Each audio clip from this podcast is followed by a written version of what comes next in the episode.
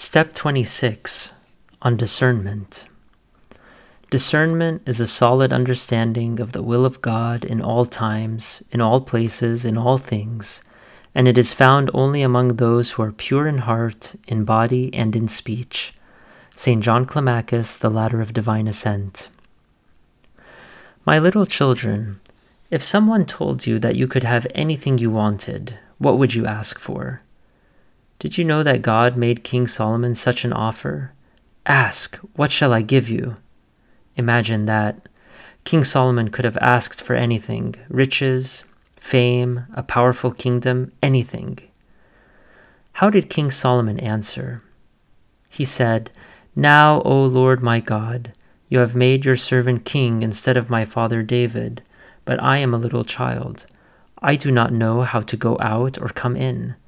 And your servant is in the midst of your people whom you have chosen, a great people too numerous to be numbered or counted. Therefore, give to your servant an understanding heart to judge your people, that I may discern between good and evil. For who is able to judge this great people of yours? King Solomon asked for wisdom and discernment. He asked for the ability to tell the difference between what was right and what was wrong. Certainly, King Solomon was already showing his potential for great wisdom by making this request. Discernment, as St. John Climacus says, is a solid understanding of the will of God in all times, in all places, and in all things. Many thoughts come to us and we wonder is this the voice of God, my own voice, or worse yet, the voice of the devil? Why is it so important that we understand and fulfill the will of God? Because we are on a journey from this life into the next. There are behaviors that will take us off the path toward Christ and those that will keep us on it. So it becomes incredibly important that we do everything with wisdom and discernment in order to stay on track. If all virtues are rooted in humility and love, then discernment serves as the guide for exercising and attaining those virtues. For example, if one desires to practice fasting, vigilance, or charity, but practices them without wisdom and discernment, he or she risks losing the kingdom through the sins of vainglory and pride.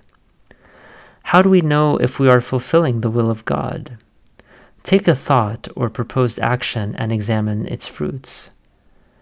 But the wisdom that is from above is first pure, then peaceable, gentle, willing to yield, full of mercy and good fruits, without partiality and without hypocrisy. Concerning other thoughts, St. James writes in the same chapter But if you have bitter envy and self seeking in your hearts, do not boast and lie against the truth. This wisdom does not descend from above, but is earthly, sensual, demonic. Ask yourself Is this thought or proposed action filled with the fear of God? Will it result in good toward everyone and not just toward me? Does this thought agree with the witness and action of the Lord? His apostles, and the sacred teachings and tradition of the Church? Does this thought or action evoke peace, humility, joy, and tranquility?